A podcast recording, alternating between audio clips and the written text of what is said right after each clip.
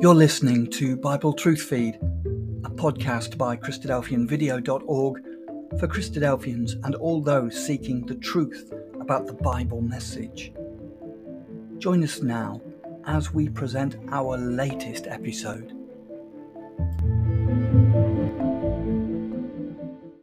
So, tonight, young people, as, as hard as this year is for each one of us, our suburban young people's studies, our classes are certainly going to help each one of us in this year to come. As in these classes, you look at those men and women who influence this young teenager who's only just 15, 16, 17 years old. This teenager, young people, who's going to feel the ups and he's going to feel the downs. He's going to feel those moments when he's, he's like he's standing on the top of the world and then that world slips, young people, he's going to slide into the depths, deep, deep, deep down, as he's disappointed greatly in what happens in his life.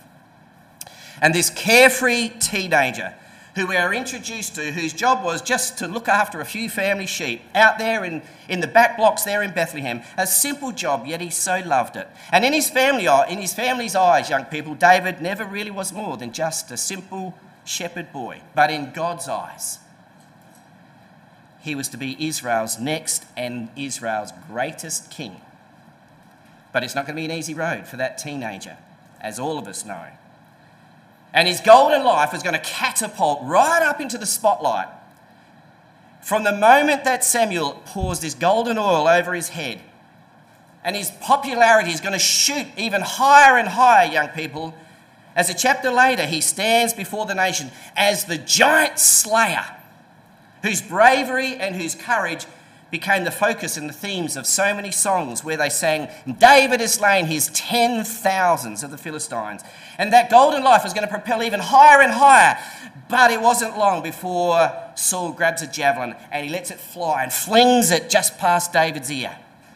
And thud into the wall behind him.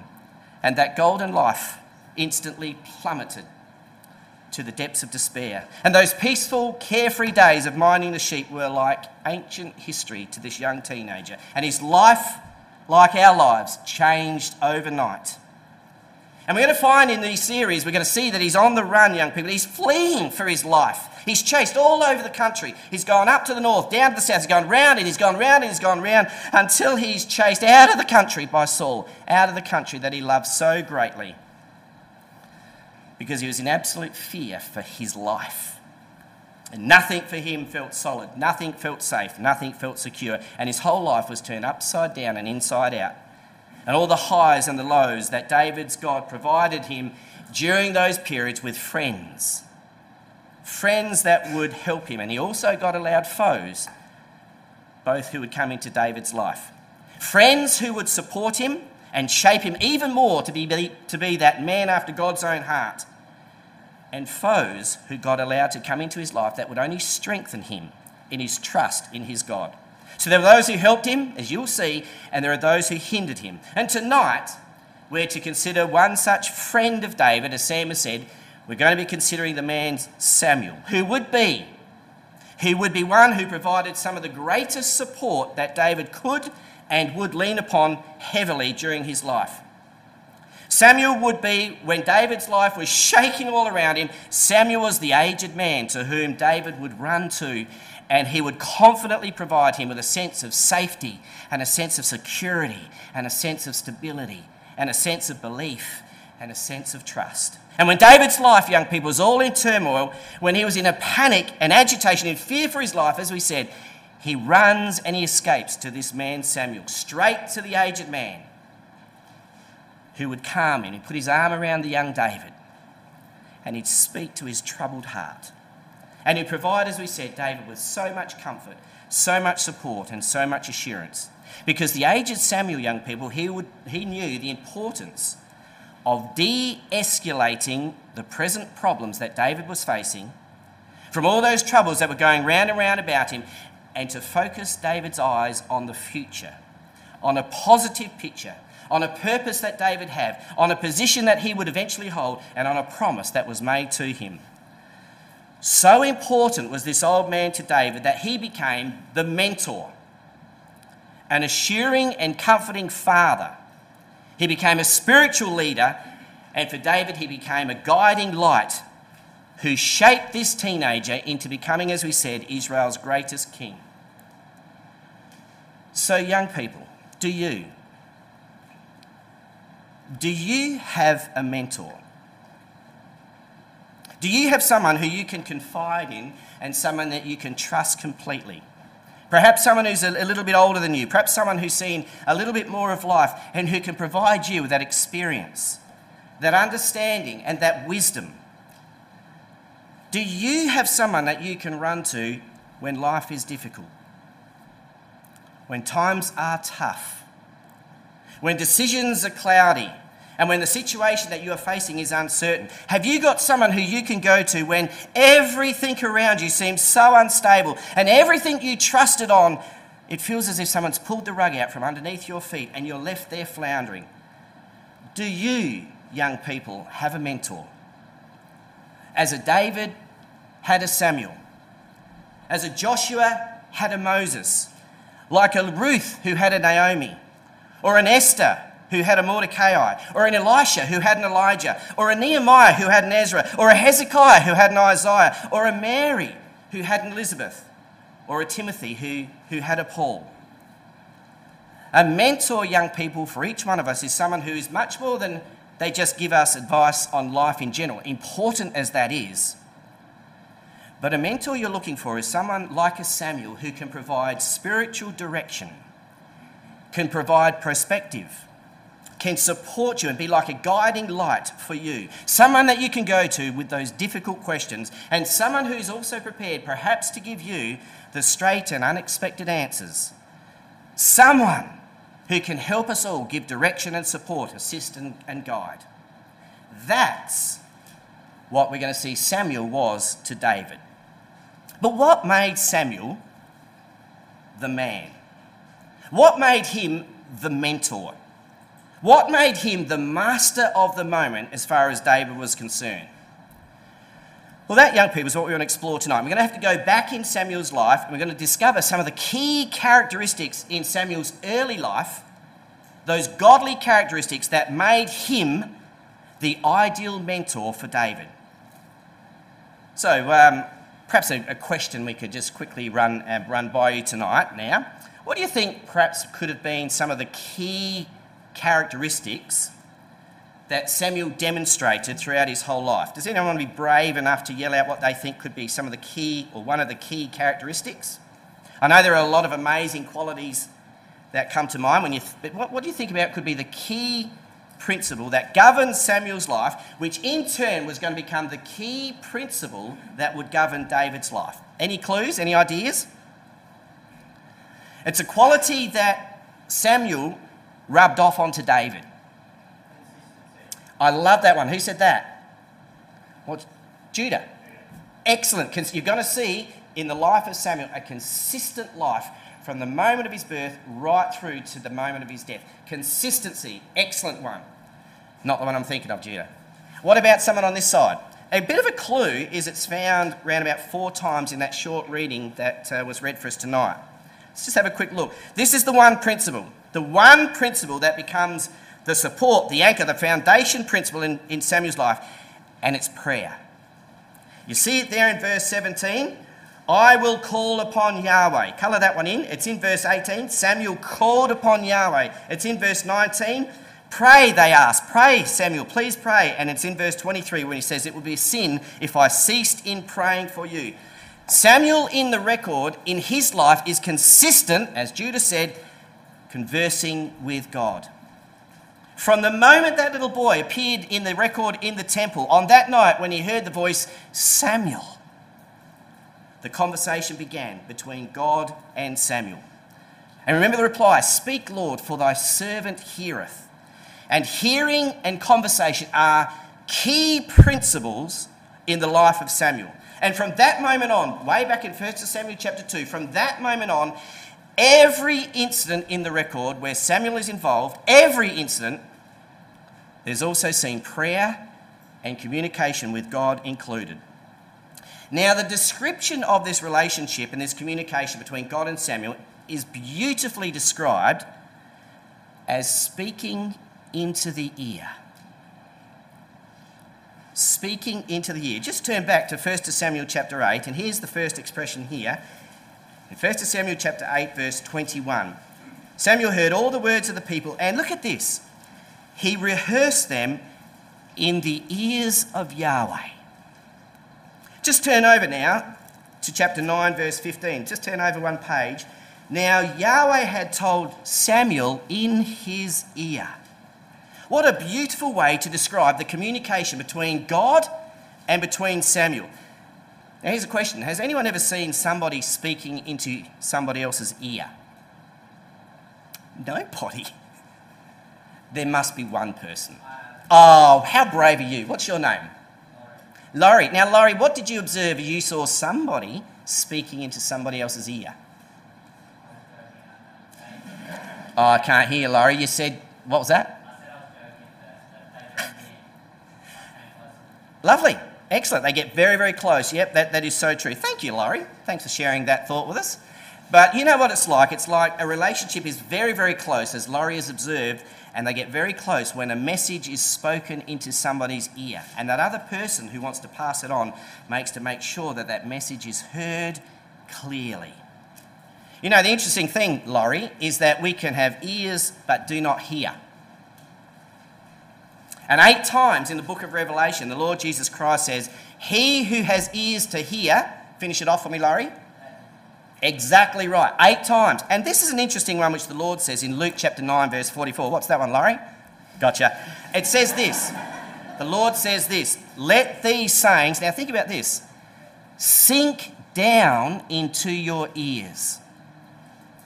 Sink down into your ears, says the Lord Jesus Christ. And can you just picture that moment as God Almighty there is whispering into the ear of Samuel, and Samuel again is replying back into the ears of God? Do you speak carefully and thoughtfully and closely right into the ears of God?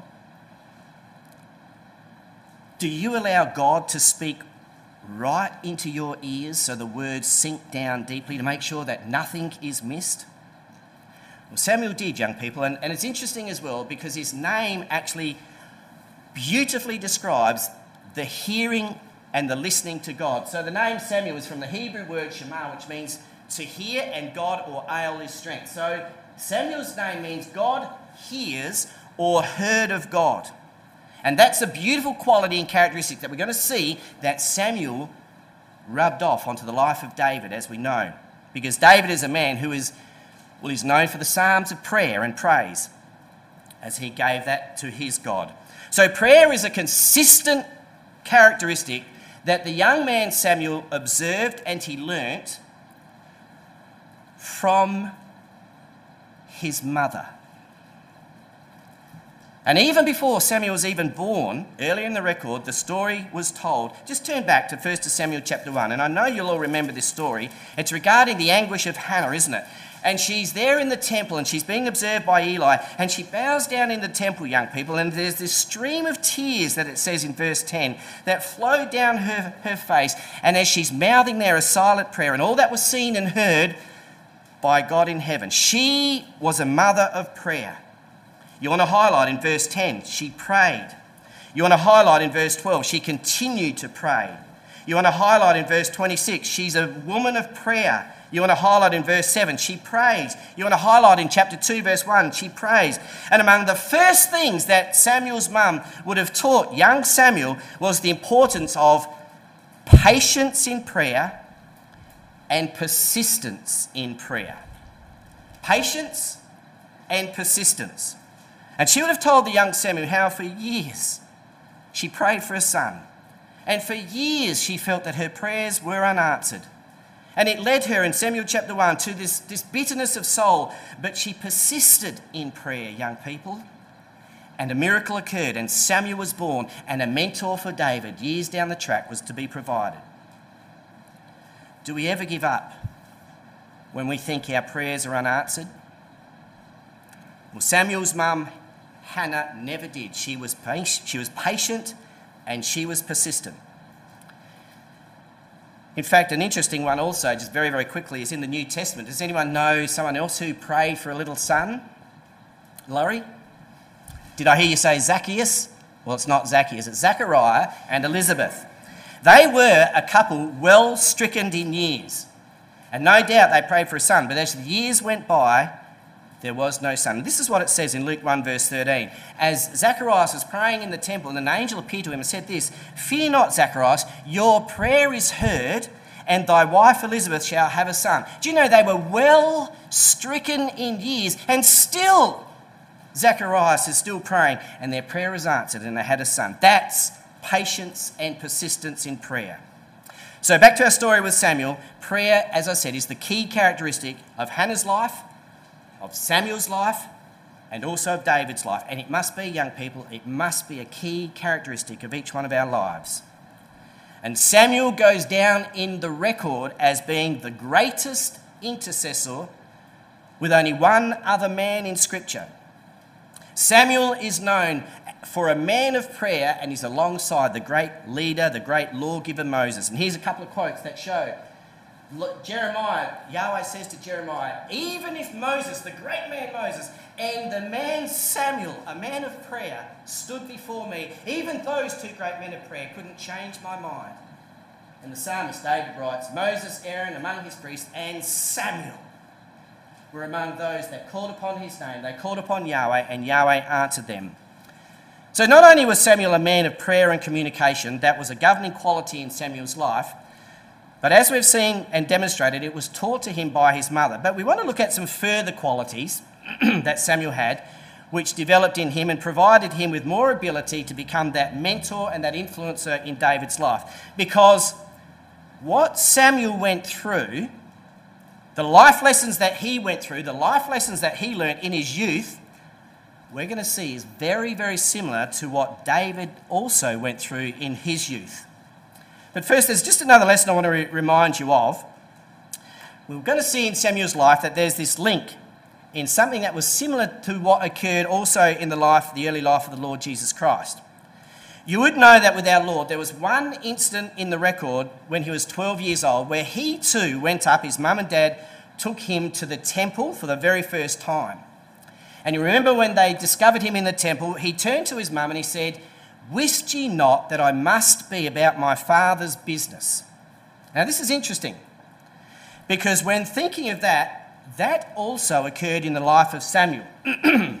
Josephus records that Samuel was also 12 years of age when Elkanah and Hannah took him up to the temple for the very first time to dedicate him to the service of Yahweh. Now, you just think about the courage and the bravery that that young Samuel had leading up to that moment. He knew what his future held. He knew that he was to leave behind all the comforts and the security of the family home. He knew his destiny was to be in the temple of his God to fulfill a vow that his mother had made.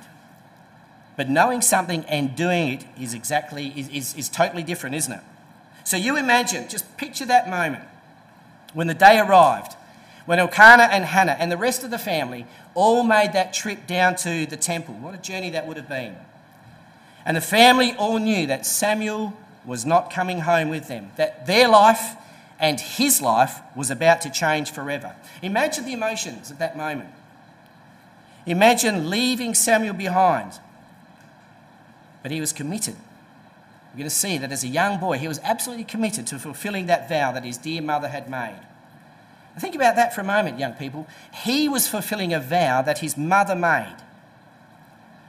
And he was the one that was going to be outworked, this amazing ability in the obedience. What an example he was. And what a mentor he would become. And there was no shying away from it because, even like the Lord Jesus Christ, he too knew his destiny from the age of 12. So, young people, imagine that moment when the time had come and his family was about to leave for home. And I want you to picture that moment as, as the young Samuel, as he waves goodbye to his parents, and as he watches them in the distance as they got smaller and smaller and smaller on the horizon, and finally they disappeared over the hill and they were gone. How would he have felt? How would you feel? He was all alone. And the young boy of possibly 12 years of age, he turns around and he makes his way right into the temple to start a new life with this old man Eli and with his cruel, disgusting sons. What courage from a young age is seen in this young boy. What obedience, what determination, what resolute, what strength of character in one so young. So, Samuel, young people, Samuel knew from personal experience just how David also would feel when he too had to leave his home at Bethlehem and make his way into the palace of Saul. Samuel knew because he had already experienced that too. But look at what the very first thing recorded of Samuel, the very first actions of Samuel, just like our Lord Jesus Christ. Look what it says in 1 Samuel 2, verse 11.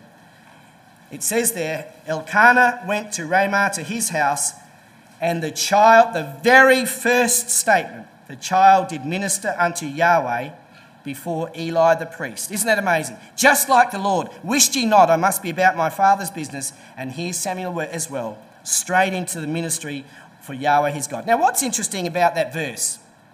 It says there in verse 11, and Elkanah went to Ramah. Did you notice that Samuel's mother is not mentioned? We know she was there.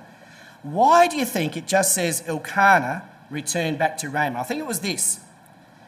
Because now Elkanah was in the sense that he was no longer the father to Samuel, because Samuel was now dedicated to God, and God becomes the father of this boy.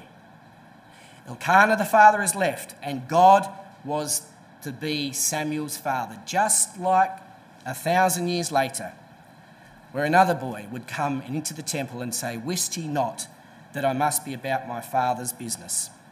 So, back here in 1 Samuel chapter 2, I can just imagine that Hophni and Phinehas, that they would show no kindness whatever to this young boy Samuel. I'm sure they made life as difficult as they could for the young boy. And especially it would have been heightened every year when his mother brought in that special coat. So as we said from, from as we said, Samuel from experience would know just how David also is going to feel when he's left the family home at Bethlehem and when he's in the palace of cruel Saul. And the parallels continue because with Samuel there was Hophni and Phinehas breathing down his neck, and in the palace there was Saul breathing down David's neck. And Samuel would remember these things as he identified with David on those experiences that he went through. So, first to Samuel chapter 2, young people, shows the young boy Samuel in contrast to the wicked sons of Eli who had no regard, it says, for Yahweh their God. And it says there in chapter 2, verse 17, in fact, they abhorred the offerings of Yahweh. What a fitting picture they were of the nation in general at the time of Samuel, where every man did that which was right in his own eyes. But look at the experience and look at the spirit and look at the enthusiasm and the respect of this young boy Samuel. You want to highlight these little statements in chapter 2.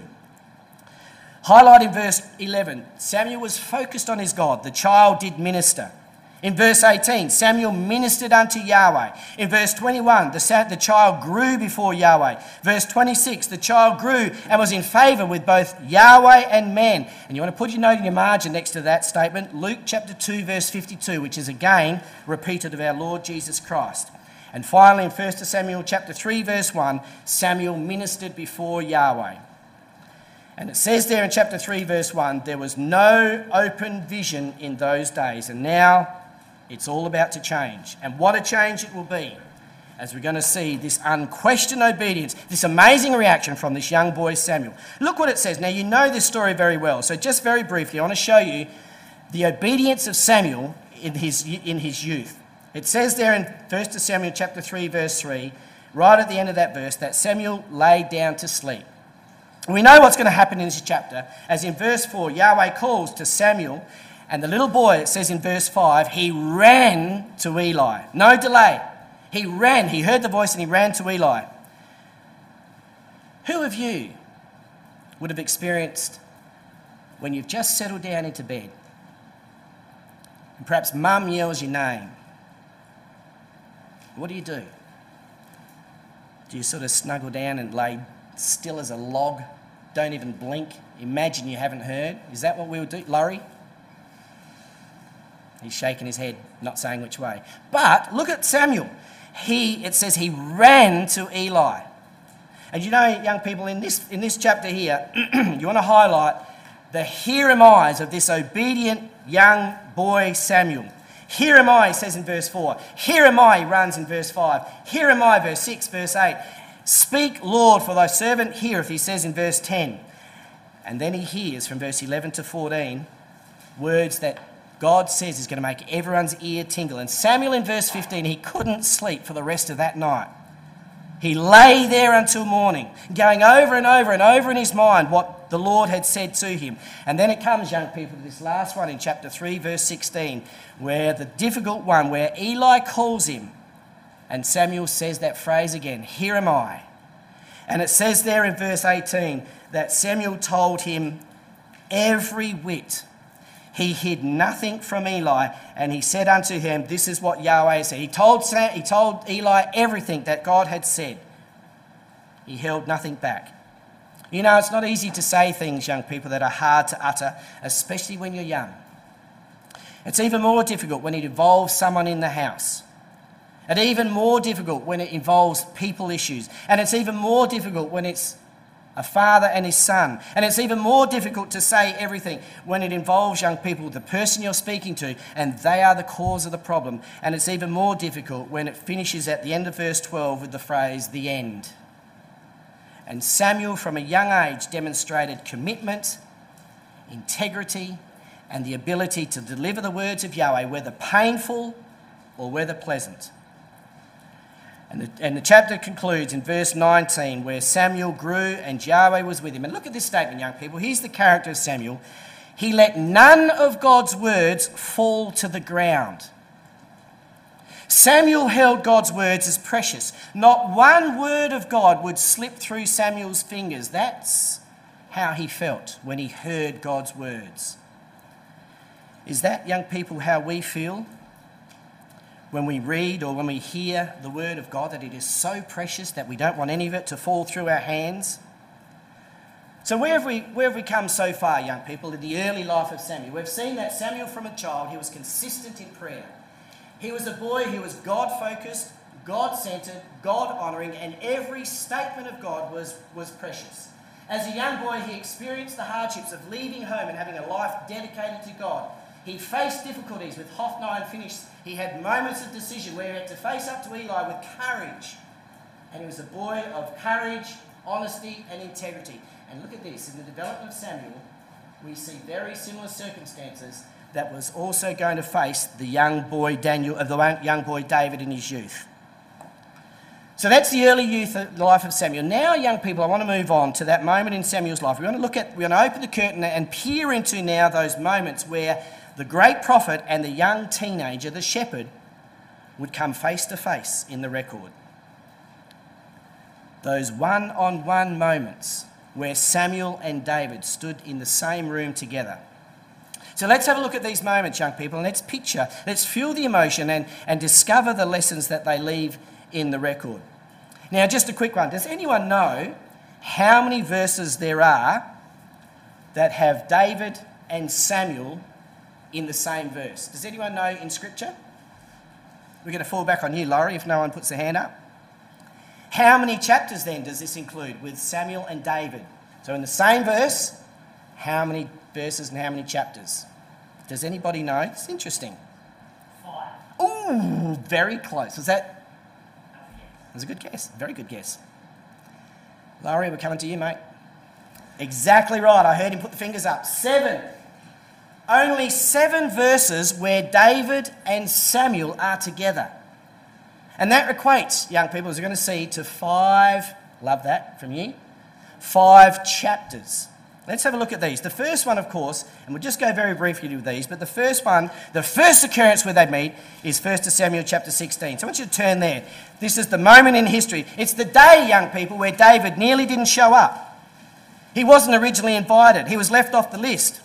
He didn't get the memo, He was still out there in a paddock with the sheep. And you know the story from 1 Samuel chapter 16, but just look at the context from Samuel's perspective. How was Samuel feeling on this day? Well, 1 Samuel chapter 15, verse 35, look what it says. Samuel came no more to see Saul until the day of his death. Nevertheless, Samuel mourned for Saul. How keenly and how personally Samuel felt with the rejection of Saul. And again, it repeats it. Notice the feelings in verse 1 of chapter 16. Yahweh says unto Samuel, How long are you going to mourn for Saul? You see, Samuel, young people, he felt that situation personally. He was the one who had yielded to the nation's demands and had appointed their king Saul. And how he had longed for a different outcome in the life of Saul. But Saul was different to Samuel, wasn't he? Samuel, as we said, found God's word so precious he wouldn't let one fall to the ground. Well, Saul was different. God's words weren't precious for him. And Saul was more concerned in how he looked in front of the people. Saul had so much promise, and Samuel had provided with so much counsel and direction and guidance and support, but it was all to no avail. But still, Samuel demonstrates this amazing, caring, emotional moment where he's sorrowing because Saul has been rejected from king.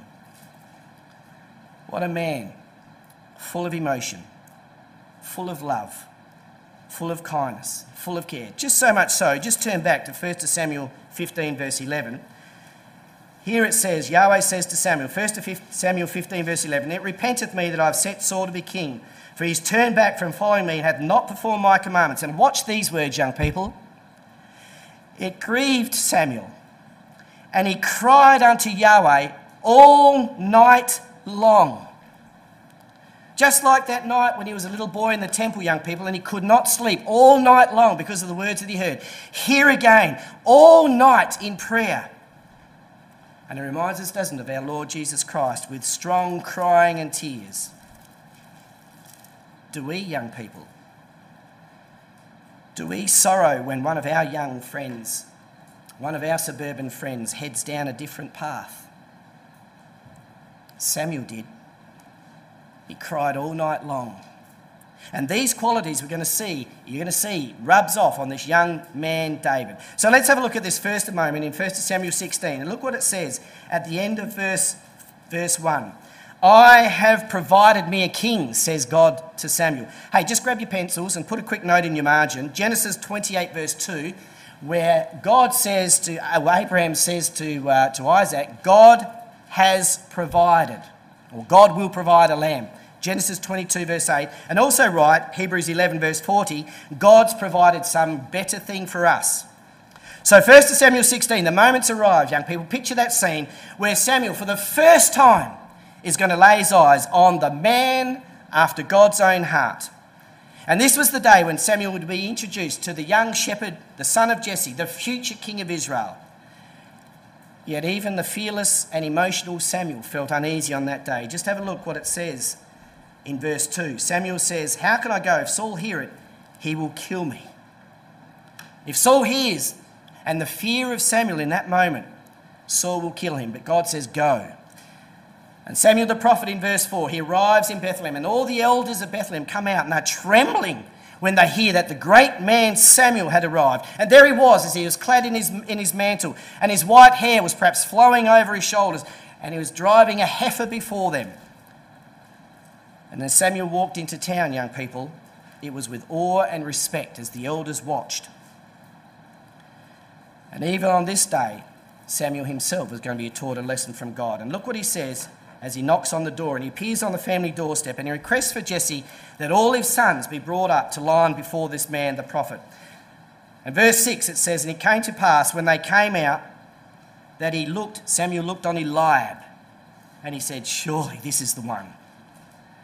And out struts Eliab. And he had all the makings of a king, thought Samuel, as he looked upon him. Surely this is Yahweh's anointed, the tallest of the sons of Jesse. Very impressive. And Eliab, if you haven't got a note, his name means, El is my father. Strength. He He's a man of strength. He looked just like a king. And God speaks into Samuel's ear once again. And he says in verse 7, I have refused this one. And then in verse 8, Jesse calls the next son. Abinadab, and he walks by, and perhaps Samuel looks at him and thinks, I wonder if this is the one. Abinadab's name means father of generosity. He would have made an awesome king. But God says at the end of verse 8, he's not this one. And then in verse 9, Jesse made Shammah to pass by. His name means a ruler of consternation or fame. He would have made an awesome king. But he was not the one that God had chosen. And again, Jesse made the seven sons in verse 10, and Yahweh at the end of verse 10 says, I have not chosen them. And there's a deathly silence. And there's a puzzled look by the prophet as he looks and he says, and he turns to Jesse and he says, Are there any other children? And there was, young people, because on that day, the youngest had been totally overlooked. His dad, Jesse, hadn't even bothered to call him in from the field. And David, really, in his family's eyes, was a nobody that nobody would even notice. Oh, says Jesse in verse 11, he's out there keeping the sheep. You know, put a note in your margin. Remember Saul, he lost his father's asses. And he says there, Jesse says there that he's the youngest. Do you know that word youngest means he's the least? He's a little one, says the Septuagint. He's the runt of the family. You know, when you go and you see a dog and all their puppies, and there's one there on the side, and nobody chooses that one. This is the man that God had chosen, the man after God's own heart. And the great man Samuel, as we know, he demands to see this nobody. And in fact, he wouldn't even sit down, he says, until David comes hither. And verse 12, we see there the words as God, as he whispers it in, in, in Samuel's ear, the end of verse 12 Arise and anoint him, for this is he. Can you imagine that moment, young people, as Samuel now, as he looks into the eyes of the young boy who he knows is going to be the next king of Israel? And there, in front of all of his family, in front of the elders of the town, David is there, standing there in the midst. There's his mum, there's his dad, there's his older brothers and his sisters. And the great prophet reaches into his bag and he pulls out a horn and he pours the oil over that young boy's head.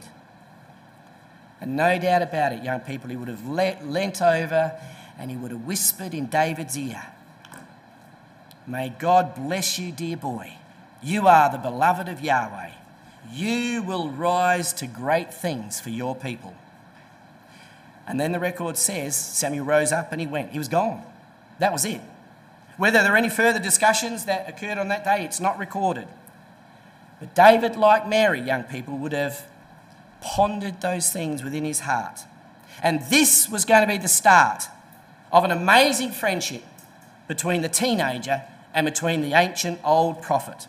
A connection and a bond and a relationship that would now become forged between them both and would continue to grow and develop. And Samuel was going to have a huge influence on this young man's life. And for David, the peace of life in the paddocks was now about to end, and end it did. And the peace that David loved was shattered. And that brings us, young people, to the very next moment, the very next verse where David and Samuel meet again. And it's in 1 Samuel chapter 19. So just turn over to 1 Samuel chapter 19. And there's three verses here in the record that have David and Samuel together in the same verse. In verse 9, picture this moment, young people. 1 Samuel 19, verse 9. And the evil spirit from Yahweh was upon Saul as he sat in his house with his javelin in his hand, and David played with his hand. Can you imagine that? Picture the scene. There's Saul. He's sitting in his chair. There's someone trying to fan him, trying to cool him down, trying to keep him calm. And just a few meters away, there's David, and he's playing a soothing song, a relaxing, a, a tranquil tune as his fingers, can you imagine, as they glide over the harp. And then all of a sudden, in that verse, another hand lunges out and grabs a javelin, and with a full strength, he flings it right at that young man, David. And it sails again past his ear thuds into the wall.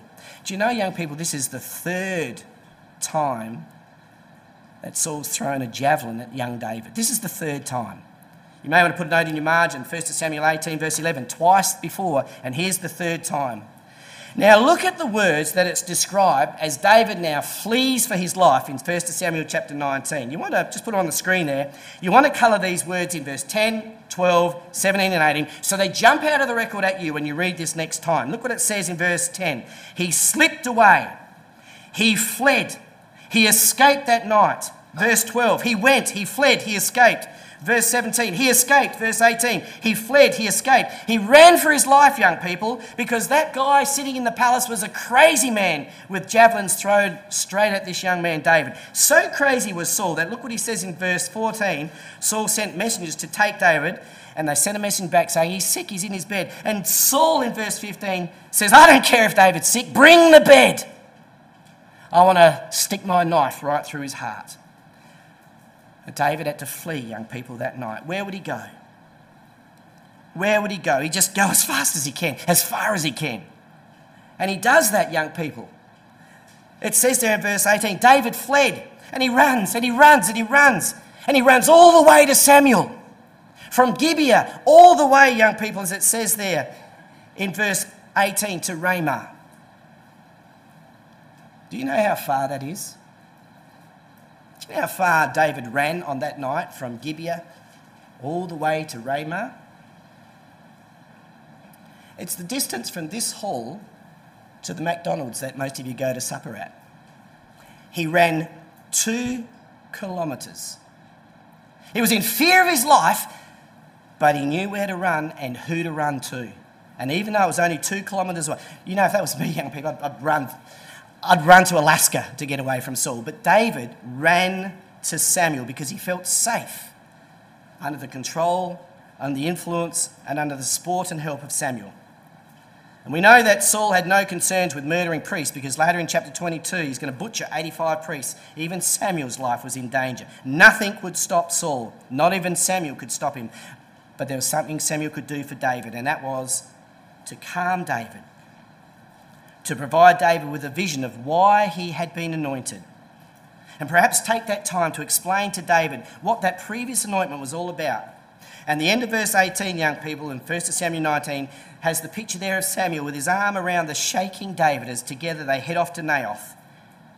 And that's where they had some very interesting discussions together. In fact, young people, that brings us, we won't turn to this one, but that brings us to the third occurrence where David and Samuel are in the same verse, and that's in 1 Chronicles 9, verse 22. Because in that verse, it tells us what David and Samuel discussed while he was there. Saul and David planned the roles and the duties for the future king when, Sam, when David would be king. 1 Chronicles 9, verse 22 says, These were chosen. There's a whole list of people who David and Samuel chose to fulfill the roles and the duty of the temple worship when David was to be king. That's the influence that Samuel had. He took David away from looking at the present to look to the future and to see what life is going to be like as a king. You know, young people, the next occurrence is the saddest one between David and Samuel. Just turn to it in 1 Samuel chapter 25. We'll be very, very quick with this one. Because here, young people, is the next occurrence, the fourth occurrence of that phrase where David and Samuel are in the same verse. And look how verse 1 opens the saddest moment. 1 Samuel 25, verse 1. And Samuel died. And you notice in my Bible, and I'm sure it's the same in yours, there's a big semicolon there right at the start of this sentence, most unusual in Scripture. But the reason it's there for, young people, is it gives us a moment to pause and to ponder and to take a deep breath and think about the ramifications of the death of Samuel. And the death of Samuel came at the worst time for the young man David. And this chapter here, not that we're going to go into any detail in this chapter here, but in this chapter here, David does something way out of character. As he grabs his sword and he says to his 400 men, We're going to go down, we're going to slit the throats. Slit the throats of Nabal because he didn't want to provide us with some food. Something way out of character. Why was that? Because, verse 1, Samuel had died. And it takes an Abigail in this chapter to stop David in his tracks and to again remind him of the future and of the promise and of the hope that that young man David had as to be king. So that brings us now to the fifth chapter, the last occurrence of the name David and Samuel together. Does anyone know what the fifth and final occurrence could be? Hebrews chapter 11. Thank you very much. The final occurrence. We won't turn to that, but we know because time has gone, but we know there that Paul, in that chapter of faith, he brings these two great characters together. And he says these words there. He says, What more could I say? And, he'd say, and he says, Time would fail me to tell. And I can see that my time is out as well. So we can't go into too much detail of all that happened with Samuel and with David. What more can we say? What a great mentor Samuel was. What a great example he was.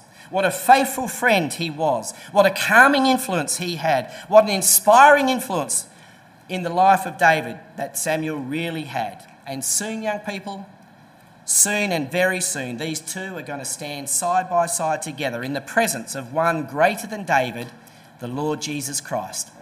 And each one of us, we pray, will be there to witness that wonderful moment.